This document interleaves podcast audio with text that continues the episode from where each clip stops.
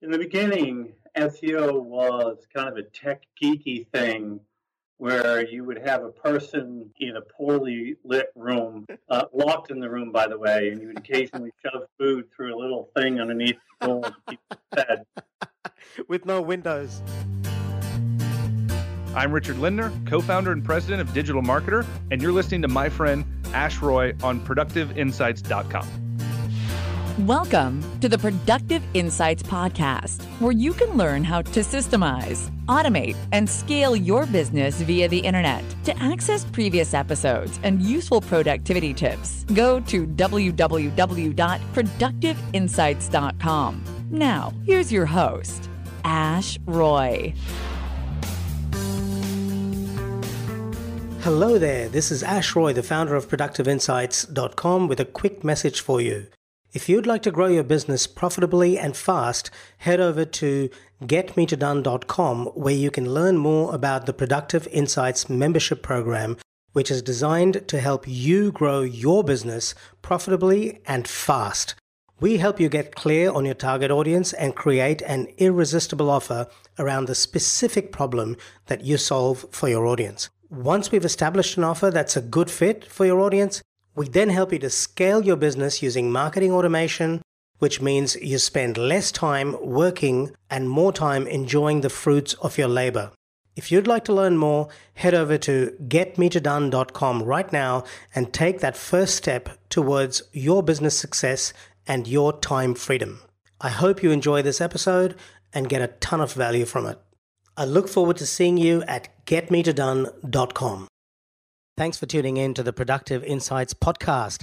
In this episode, we talk about Mobilegeddon, which is the term affectionately used for Google's algorithm released in April twenty fifteen as it relates to mobile devices. I do apologize for the bad sound quality in parts because we had a poor internet connection, unfortunately, but there is some fantastic information in here, so I hope you get a lot out of this. And if you're looking for help with applying any of the principles you've heard in these podcast episodes, then head over to productive insights dot com forward slash hire. That's P-R-O-D-U-C-T-I-V-E-I-N-S-I-G-H-T-S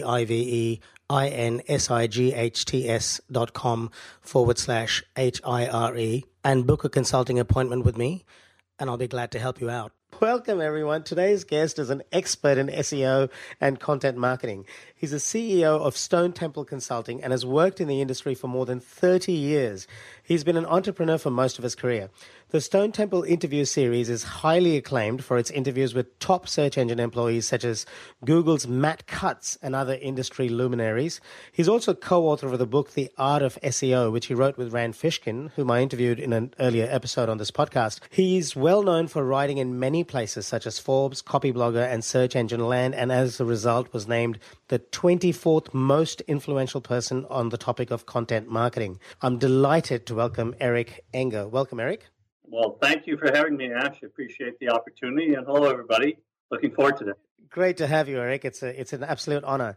So, Eric, let's start by discussing um, your view on S E O and how it's evolved, particularly in light of how it's changed from, you know, backlinks all the way through towards where Google's become very biased towards good quality content, shareable content, and it culminated in the Mobilegeddon update, which is affectionately known as, in the update in April two thousand fifteen, where if you're not mobile friendly, you could be affected in Google rankings on mobile devices. So as an expert, I'd just love to get your overview on how S E O has evolved in fairly simple terms for the audience. No, absolutely. Well, in the beginning, S E O was kind of a tech geeky thing where you would have a person uh, in a poorly lit room, uh, locked in the room, by the way, and you would occasionally shove food through a little thing underneath the door to keep it fed. And they would do things that you don't want to know anything about. And magic would happen and your rankings would rise. But let me translate that for everybody. Frankly, uh, ten years ago, S E O was this game that there was kind of a way to cheat, mm-hmm. just to put it in very simple terms. And the people who knew how to cheat would prosper greatly, uh, and those who didn't know how to cheat were kind of left out of the game. Mm-hmm. That's the way S E O was ten years ago. Thankfully, It has evolved and matured into something which is now uh, really needs to be a part of your core marketing efforts. Mm-hmm. And you really need to think about S E O as a way of understanding what search engines need and then applying your knowledge about what your users need while still being smart enough about how to present that to search engines. And that sounds like it has a lot of subtleties to it, and it does. Mm-hmm. But things that are really important to search engines today, you need to have really good content on your site. You need to offer your users a really good user experience, regardless of what device they're coming to your uh, site from. So if they're coming from one of these jobbers mm-hmm. right here, you need to offer them a, a good experience just as much as if they come from a desktop computer. Mm-hmm. Sorry, I'm not plugging my phone back in there. And some of the old things still matter. They still care about links to your website because they act like votes. These are links, by the way, people, in case you don't know what they are. Links to your website. And those links matter a lot, but that's because they act like third-party endorsements for your content, and they need to be endorsements from people who matter. So if you're in the used car business, getting links from left-handed golf club websites, those endorsements don't matter a lot, right? Yep. Uh, getting getting links from, you know, other, you know, Car and Driver magazine, that matters a lot because it's relevant. It's a vote that counts, basically. Right. So that's that's a quick overview of how things have changed. You've explained it very beautifully, Eric. Some fantastic analogies. So thank you for that. That makes perfect sense. So let's talk a bit more now about Mobilegeddon and that April twenty fifteen uh, algorithm update. I'm very interested in this because some projections state that we're going to have an explosion in mobile devices in the coming few years.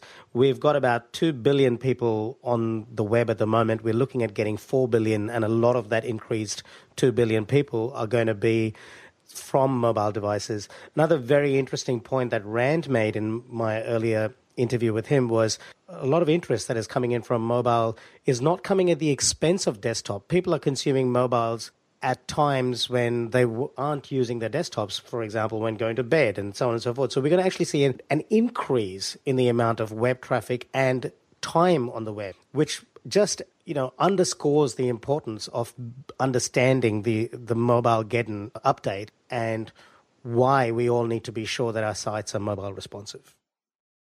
Yeah, there's, there's a lot of reasons for it. And I think one of the things that it's important that people know is that you know, there's a lot of people who have bought uh, laptop or desktop type computers, have those. They may even have a tablet type device.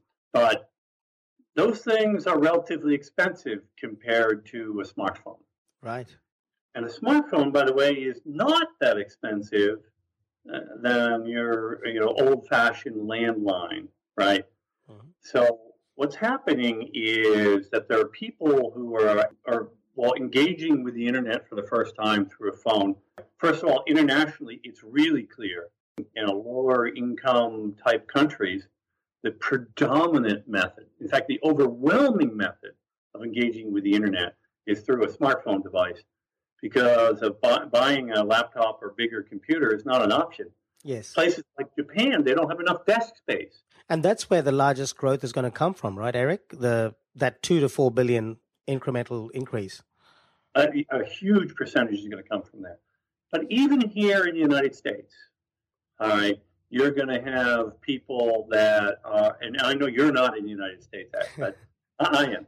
So even here where I am, there are a lot more people who are engaging with uh, mobile devices and adding extra levels of engagement through mobile devices, even though they have a desktop device. Mm-hmm. Uh, and so there's a huge amount of opportunity no matter where you are on the planet, for mobile. And the thing that I want people to think about with mobile is it's a completely different experience, right? You have a device about that size, right? It has no keyboard, at least of the same kind that I have here on my laptop computer. The screen size is much smaller. Uh, a good percentage of the time, they're on the go. They're out and about somewhere. And so what Google has learned is that that's a very different experience, and the very basic aspects of being able to have a website which can deal with that smaller screen size without having to do major scrolling, that has something that my fingers can click the links. We call that being tappable. Mm-hmm. Um, but the performance doesn't take so long to load because that phone doesn't load as fast as your desktop computer, right?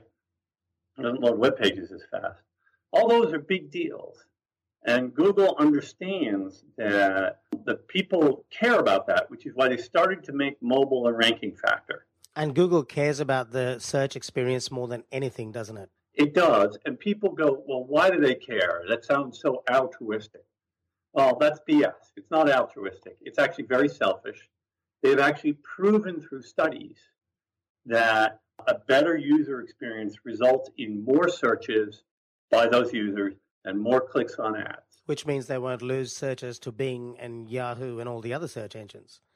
Or just simply giving up on search because it, it, going to Facebook or or asking a friend or whatever their other options are. Right. You know, I mean, think of search as a way of getting an answer to a question. Mm-hmm. And if you're there and you've tried five searches and you haven't found your answer, or you went to a page you think has the answer and after eight seconds you give up, you're going to call a friend. Absolutely. Right? And you're going to look at these options. So it's a really very normal uh, use case for people to consider things like that. So what's happened is Google has decided that that's important enough that when you're on your smartphone device, they're going to alter the rankings, maybe not in a major way, but at least a, a fairly a material way. They're going to emphasize sites that are mobile friendly more than ones that aren't. Now that ranking adjustment only impacts people accessing mobile from a smartphone device, not even a, a tablet. Right. Important for people to understand. Now, there's two studies that I want to mention to you that talk about the scope of Mobilegeddon, as it was called. Mm-hmm. So uh, Adobe did one which showed that the rankings for non-mobile, or the traffic, I should say, from smartphone devices to sites that were not mobile-friendly dropped by ten percent. Wow. Okay? That's not insignificant, especially when you consider the uh, average sites today, even here in the U S, uh, are getting about fifty percent of their traffic uh, from smartphone devices. Obviously, it's going to be greater in Australia and other places around the world. But then the other one was the study that we did at Stone Temple Consulting, Um, which showed that something like forty-nine percent of the non-mobile friendly U R Ls dropped in the ranking from April seventeenth, which is just before the update, and May eighteenth. forty-nine percent, right? Uh, and only sixteen percent increased in ranking, so a pretty big disparity. Yeah, and you know what? If you're ranking number three, say, before the Mobilegeddon update, and you drop to number five or six, you're off page one. Basically, you've lost all your search effectively, haven't you?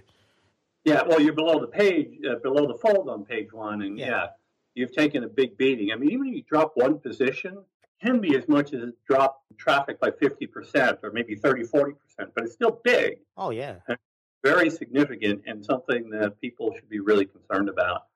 So, but but I want to actually go a little further, because I think we can go a little further with this, which is my opinion, and I don't have any third-party confirmation of this opinion, but we have to realize that the mobile device is more than an opportunity to shrink down your website and make it show up, the exact same website show up on your mobile device. That's the way we're treating it today, because that's a big step forward from where we are. Like trying to render a desktop page on a mobile device, crappy experience. Mm-hmm. All right, so now we're taking the exact same desktop page and we're reformatting it to show it on a mobile device. Well, great, but the use cases are different, okay? I'm in my car, mm. all right? I type in, you know, pizza, right? I want the address and the phone number. Yes. I don't want the rest of it. Absolutely. I want to know the closest one is, right? And the use case is very different. So to send me to the homepage of a website, right, and get, you know, descriptions of how they lovingly make pizzas in brick ovens that I've been aged for thirty-five years um, doesn't do anything for me. You're in a different environment. You just want to get the information you can act on. You're not interested in learning about the history of the pizza. Yep, that's right. Uh, and I think we're going to find that over the longer run, that people are going to want to have a very different structure to their experience, not just simply shrinking down that desktop structure to a mobile device. They're going to want to have a unique mobile structure, which is why mobile apps are so powerful, because they are potentially freed from the baggage of being a copy of the desktop site. Although with Google now, you know, indexing mobile app pages, it's almost like, well, now they kind of almost sort of want you to, you to have one for all your desktop pages. But I think, you know, five years from now, we're going to be looking at completely unique experiences on mobile devices. Right. They're divorced from the desktop experience. And makes sense. And one thing we're going to see, it's going to be like voice commands. Yes. You're not going to be thumbing things or, you know, tapping things. You're going to be telling the site what you want to have it do. Well, I don't use typing pretty much on my Mac or my iPhone anymore. I tend to use Siri, which works quite well for me. I think it's just mm-hmm. a couple of little tricks you need to learn to speak a bit more clearly and so on. But I've got articles on, on my website about how to use Siri. But I totally agree with you. I think Google is trying to do the voice recognition thing as well, the voice-activated search. And I compl- that makes perfect sense to me. I mean, why would you be poking at your mobile screen when you can just talk to it? Yeah, no, absolutely. Although there's some funny little things. It's like, I have this uh, sort of game I play, which is I use Siri to initiate phone calls, and I'll say someone's name and I'll pronounce it correctly. Yes. And then Siri often recognizes it, but pronounces it differently back to me. Yes. So then the next time I'll try to pronounce it the way Siri did. And then funny thing is, some of the time it gets confused when I pronounce it exactly the way it did. I can't find it. I have to go back to pronouncing it the way I know it's supposed to be pronounced. And then Siri plainly mispronounces it back to me. It's not as intuitive as it needs to be, and a lot of people are frustrated with it. But if you can get past that initial frustration, it can be a very big ally. Absolutely. Well, that's great stuff. And I, I, I use both Siri and the, the Google app uh, voice search. Uh, it uh, depends on the application, but I find each one has its strengths. And the faster your processor on your phone, the better and more responsive it is. Siri's come a long way. I, I haven't used the Google version yet, but I think the processor speed also helps. Your internet connection speed helps. There's a whole lot of factors that come into its ability to understand what you're saying. Yeah, well, the Google app is far better for searches. Oh, cool. Okay. Siri is better at, you know, dialing phone and stuff like that in my experience. So. Cool. I'll check it out. I haven't tried it, but I will. Yeah. Okay. So uh, we've talked a bit about, or a lot about, why it's so important to have a site that's mobile friendly. I read through your study, your discussion on Mobilegeddon Update, which you alluded to earlier, and you said how nearly fifty percent of mobile U R Ls dropped in rank after the Mobilegeddon Update. If a U R L was in position four, post-update, it ended up being in position fifty-four in one case. So that's a massive drop in rankings, and that, as you said, will represent pretty much wiping out your online-based leads if you were relying on them previously, and a lot of uh, businesses do. Another thing you mentioned in that same study or, or blog post was how you believe the impact of the algorithm hasn't been fully experienced yet. We're going to see more dramatic effects of it as time goes on. Could you talk to us a little bit about that? Yeah, no, absolutely. So just to clarify, at the time I wrote the post, I expected some more modifications. I do think the impact of the original Mobilegeddon release at this point, mm-hmm. time of this interview, is complete. But I completely expect that they're going to do more now with it. Absolutely. It's very classic Google. What they do yeah. is they release something. They see the results and they refine it. Right. Let's say they think they can turn the dial up to ten and they feel good about it. They actually only try it at five. That's and it. They test it, make sure it works. And then once they see that it works and they have, you know, some number of months of data, and they turn it up a little more. We saw this big time with the Panda algorithm, mm-hmm. right, which first came out in February of twenty twelve uh, is when it came out. And it, first of all, had a massive impact. The whole industry went, wow. And then they didn't realize that over the next, you know, three years, they've kept turning that dial up. Yeah. I think only once they had one where they said, we're actually turning the dial back a little bit, but every other update has been, you know, getting more refinements and increasing the impact. Because what happens is they collect the data, they find out what parts of it they feel really good about, they amplify those, because, yes, this is getting us really good results. But, you know, what that might be is they see, uh, I don't know, eighty percent of the things that they downgraded, it was really good to downgrade, and twenty percent it wasn't good to downgrade. So then they refine the algorithm to fix as much of the twenty percent as they can, and then they turn it up. Right. Right. And one other thing they do is they also make sure that they're not kicking out any essential sites. Like if they suddenly through Amazon or Walmart or eBay or, you know, some you know, Stanford dot E D U out of the index but lower their rankings, it's, oh, that's a bad result. They can't ever accept anything like that. Right. As long as we're not dealing with that, then they just work these percentages and make sure they're always moving in the right direction. Okay, so I, I wasn't aware of that. They look at so, certain websites as almost flags or or indicators of whether the update is working well or not, and then they tweak the algorithm update based on that. Well, they have to, because uh, if they were to like greatly degrade Amazon, there would be a lot of users that would be upset. Absolutely. Amazon demand. And that's social right? proof as well, right? That sort of indicates that right. the people lose faith in Google if some of the sites that users believe should be ranked at the top are not ranking at the top. No, absolutely. And Panda, just remind me, Panda, was that the on-site algorithm? That's right. Yeah. So just for the listeners, on-site relates to things that you do on your actual website to improve its search engine optimization compatibility as compared to off-site, which I believe was the Penguin update, which related to things like backlinks and stuff. Is that right? Yep, that's correct. So uh, when you think about on-page S E O and Google's Panda algorithm, what we're really talking about is a measurement by Google of the quality of the content on your pages. So let's say you had a thousand pages on your site and each one had a single sentence on it, right? That would be something that Google would probably think of as a very poor quality page, very little information on it. Right. That could potentially trigger the Panda algorithm. But, but Panda definitely is all about the quality of the pages to your site. Something as a business owner you need to be very concerned about.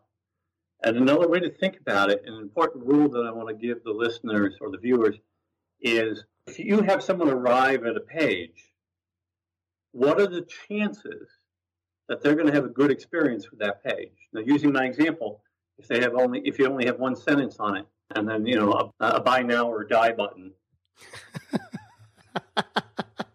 I sometimes call them buy now or leave buttons. I like the first one better. Yeah, well, there you go. It, it's not a good experience, right? Yeah. Uh, I'm going to illustrate a little bit with an example. Let's say you have a page about oil filters, mm-hmm. right? Somebody's going to buy an oil filter and they're going to change their own oil in their car. Well, what do people who are interested in oil filters want to know? Well, okay, they want to know which one to buy and what's the match for their car. Maybe they need to get the manual. Maybe they need oil. Maybe they need an oil filter wrench. These are all things they might need, right? So those are the basics. But then let's take it a little further beyond those four. Let's talk about some other things. Okay, if I'm into tinkering with my car, what else might I do? I might tinker with my air filter, or, you know, there's other things I might do. Mm-hmm. So if I have a page about oil filters, then I need to address those other things, because people coming to my webpage from Google on a search phrase like oil filter have other needs. Absolutely. It's not like the only thing they plan to do all day today is buy an oil filter and they're done. And you know that right? they own a car, so you could have stuff about windshields or windscreen wipers. Windshield and... wipers, yeah, absolutely, right. Windshield wipers, we call them here. I guess you call them windscreen wipers. Uh, uh, so I guess yeah. We're translating between Australian and that's U S right. English. So, uh, yeah, so... The idea is, and this is the model I keep talking about, is if I have one hundred users come to my page, these are no longer links, these are users, okay, come to my webpage, and you know what percentage of them are likely to be complete? And Rand, who I know you've done a different interview with, uses a great phrase for this, task completion. Right. I have one hundred people come to my site. How many are going to complete their task? Not just the one indicated by the immediate search phrase, which you won't necessarily know from Google. You only know they landed on this page from Google, but you'll have some inkling that it related to oil filters on our oil filter page. What percentage of those people are going to complete their entire task that related to that surprise? Not just the immediate thing, yeah. the whole task. And you need to start thinking about that. And even if you didn't have search engines in your mind, this would be a very smart way for you to think, right? So let's say it was all direct referral traffic, and the only way you ever got anyone to your website was through a phone calling campaign, and you called thousands of people and got some people who showed up to your website after telling them about your oil filters page. How many of them are going to be happy? This is a problem you need to solve, Google or no Google. But now you need to know that Google is measuring it. Right. That's very well put. Okay, there are a couple of actions that really come through here for the listeners based on my conversation with Rand earlier and my conversation with you today. When creating content, you really need to think about specifically who you're creating it for. Ideally, have someone specific in mind. And secondly, think of how they will be able to use the content to improve their situation, and so much so that they will want to share it with somebody else. The big takeaway I got from that conversation, I'm getting from this one too, is don't try and just think in terms of S E O. Don't try and figure out S E O and try and become some kind of an S E O genius. Just try and create content that is very useful to your readers or your listeners or your viewers, whatever kind of content you're doing, and try and preempt what problem they're trying to solve and try and go beyond, above and beyond. So try and make it make it as useful as possible, and then you naturally fit into the Google intent, which is to create a good quality search experience, because if the information that you're providing is good quality, it adds to that good quality search experience, and you're going to only be liked by Google more as a result of that. No, absolutely. And in fact, what you want to do is you want to take that concept and you want to make that your art form. Okay. Right. You want to invest in this, and you know, how could you invest in it? You could talk to people who've been customers. Mm-hmm. Uh, you could try a survey on your site. You could go out to, depending on the nature of your business, industry conferences or the local, you know, business meetups in your area, and go out and talk to people. Mm-hmm. Uh, get people in to look at your website and comment on what they think, people with related needs, and and, and collect input. You need to make this an art form for yourself, or a science, or both, because that's what it's all about. Right. The better you do with that, the better you're going to do with the other things. And guess what happens when you do that really well? More people will share your site in social media. Yep. More people will link to your site. Good old-fashioned S E O signal there. You will have put content on your pages, which Google finds and recognizes being a better answer than competing websites that haven't gone through that effort. I mean, at the end of the day, we have to realize that what we're talking about is hard work, right? Yes. But the people who do the hard work the right way, right, are going to win. And sadly, I can't promise you that just because you do hard work, you win. But you have to do hard work the right way, and you have to learn what the right way is. And it's that combination of things, you know, separates the people who are very, very successful from those who, who aren't so much. So what we're saying is that the hard work is just a prerequisite. It's not something that is optional. The days of black hat, you know, buying links or exchanging links, those are gone. And, you know, Google's way too smart for that now, and they're only getting smarter every single day. So at the end of the day, what I'm hearing from what you're saying is S E O is not just about sitting there and trying to figure out what Google is looking for. Just try and be as useful as you can. And it can start with a conversation completely away from your computer even. Don't underestimate the power of physically going out there, talking to people and saying, what challenges are you facing in your business? What is the problem that I can solve for you with my information? And just try and be useful. S E O, to some extent, will take care of itself. You may not end up on page one on day one, but being useful is what you have to do regardless of whether or not you're creating the most awesome S E O-compatible content. Yeah, no, absolutely. So the way I like to think about it is, if you think about your website as a product, yep, you got to create an awesome product. That's the way it's always been in the world, you know, product development. And then you have to market it effectively. Yes. Okay. And that's where the old-fashioned stuff uh, from an S E O perspective of link building might come in and does come into play. And social media also comes into play.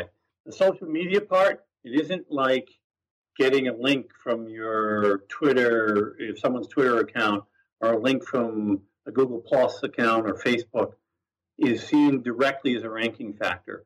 But if people are engaging with your site through social media, then that is a positive in the sense that you get more visitors to your site from sources other than Google, mm-hmm. and you can create better engagement over time. And if people link to your site, okay, from relevant places, you may get relevant traffic. The links do still act as powerful endorsement signals, but it matters how relevant they are to your business and the authority of the people doing it. Right. So you need to have a very elitist frame of mind. And the way I like to think about it is when I advise people, you know, I'll start by asking, what are the top tier sites in your entire space?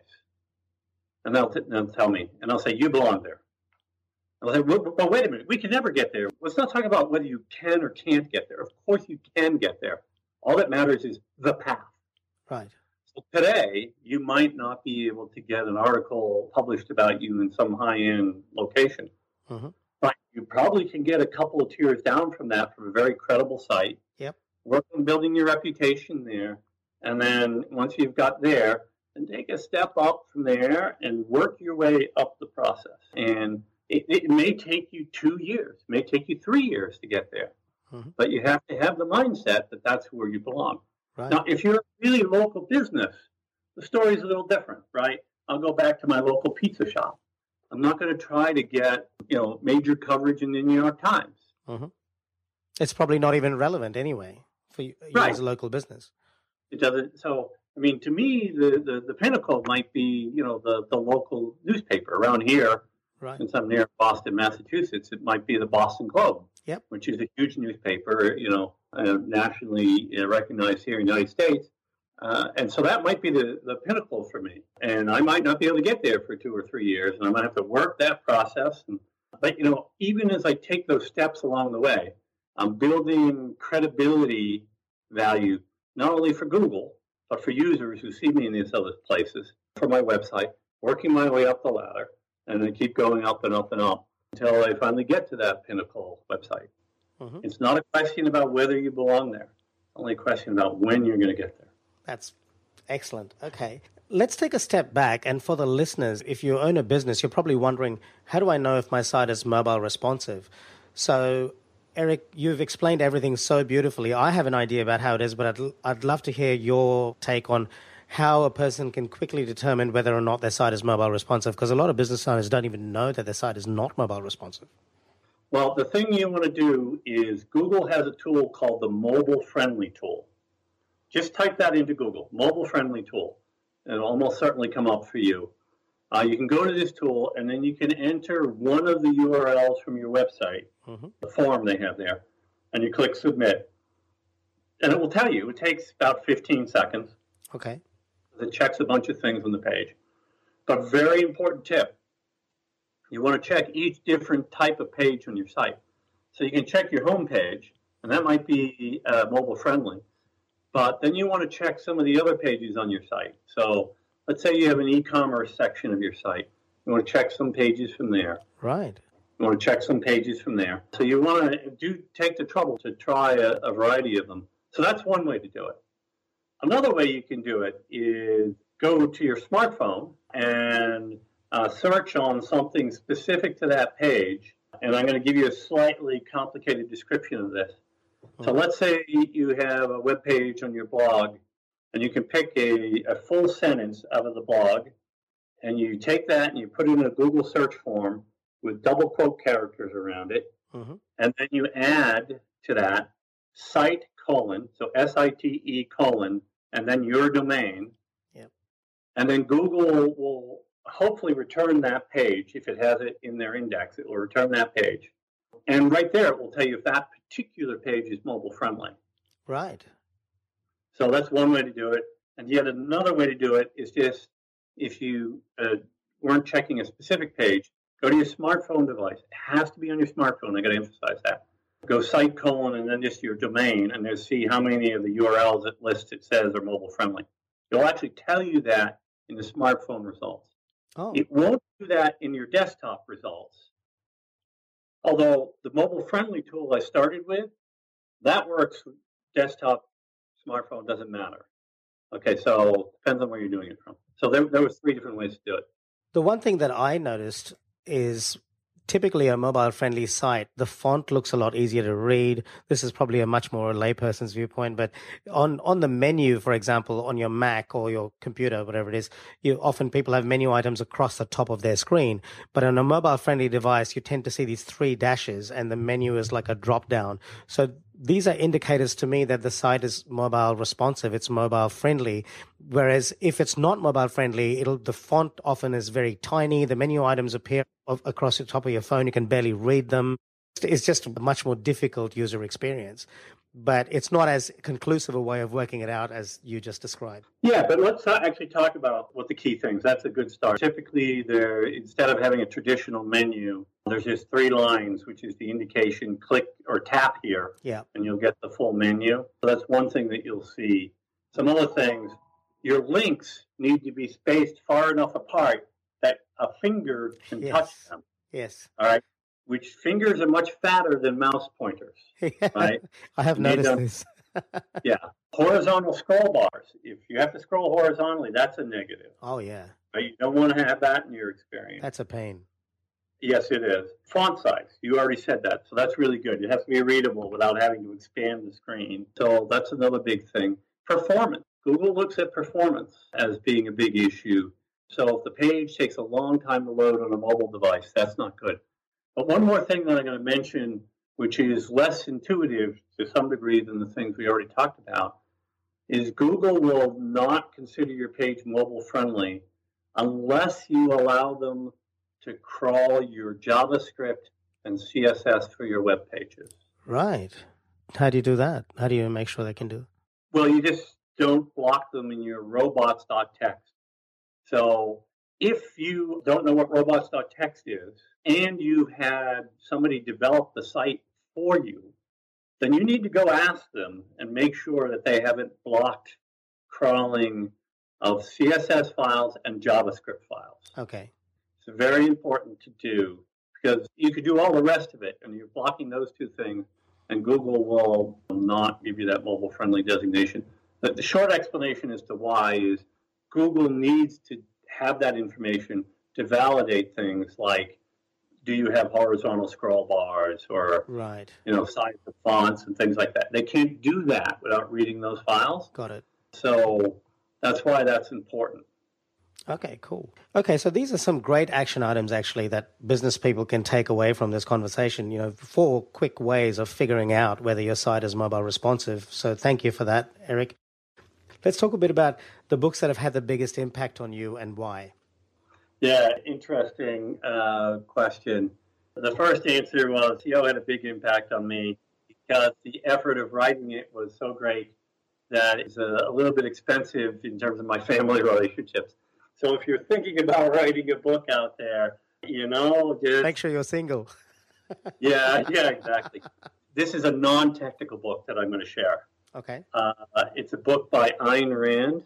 Mm-hmm. A Y N Rand is the name. It's called Atlas Shrugged. Okay. And the reason why I mention that as a book is it's a story about a society that decided there was no benefit to be garnered by working harder and that everything would get split equally among everybody. The hero is a guy called John Galt. And uh, it's a very controversial book in its own way because the concepts could be really grossly misapplied. But the message of the of the book is that if people are going to go invest more time and create more and create more for others, then you should give them some incentive for doing that. You know, for me, because I'm an entrepreneurial type and I love being entrepreneurial, yep. you know, that was kind of a really telling uh, book for me in in early years. As I said, the concept can be grossly misapplied. Yeah. And in a capitalist society, it often is grossly misapplied. Yes. Because I don't think it means that just because you're a really good stockbroker, you should make ten million dollars a year. Because uh, you're not actually creating value there. Exactly. exactly. Right. And that's part of what made an impression to me, is sort of that juxtaposition between those two things. So that's uh, one thing. And I'm looking at my bookshelf to steal uh, other clues for, you know, things. Another book's really good, Made to Stick. Oh, yes. That's uh, Chip and Dan Heath. Yep. Fantastic book. Yeah, a good story about uh, why some ideas survive and others die. Yeah. And there's some real subtleties to that. It's not so simple, right? Because you, you may have a great idea. It could be the wrong time. Mm-hmm. It could be just something lacking in how you promote it. I could give an example. Uh, back before the I B M P C, people aren't used to calling them I B M P Cs, but when we were talking now, we're talking eighties sometime, yeah. Came out. It was decidedly a second-class personal computer. There were far superior machines on the market. I B M just marketed it better. They had the marketing machine, and they made it happen. So remember I said earlier, create a fantastic website, treat yes. it like a product, and then market it effectively? Yes. You have to do both, right? Right. Uh, very important, you know, lesson. So there's a few books for you. Yeah, thank you. And that applies to businesses as well. A lot of small business owners work their tails off, and that is a prerequisite. That's important. But remember to focus on marketing your business effectively and getting the information about your business to the right people, because both are essential and they both feed off each other. Yes. Okay. Now, what's the best way for a listener to find out more about you, Eric, and your business? Uh, our website is stone temple dot com. We're in H T T P S, by the way, so we are a secure website. Okay. We implemented that last fall. Uh, the Stone Temple blog, stone temple dot com slash blog, which is called the Digital Marketing Excellence blog, is where we publish all our studies and hopefully groundbreaking uh, information in them, as well as uh, the interviews with people. Have one coming up really soon with yeah. Gary Illyes. Okay. On H T T P S as a ranking factor, uh, and actually addressing many of the questions that people have about H T T P S, whether or not they should uh, implement it, and Google's point of view of that. So that's coming very soon. Well, when it's released, if you send me a link, I'll put it in the show notes of this podcast so people can access it through there. Okay, well, thank you very much for being on the show, Eric, and I, I really appreciate your time. I would love to have you back on the show sometime. And that brings us to the end of our interview. Thanks for being here. Yeah, well, thanks so much for having me. I would be delighted to come back. Okay, so there you have it, some fantastic information from Eric there.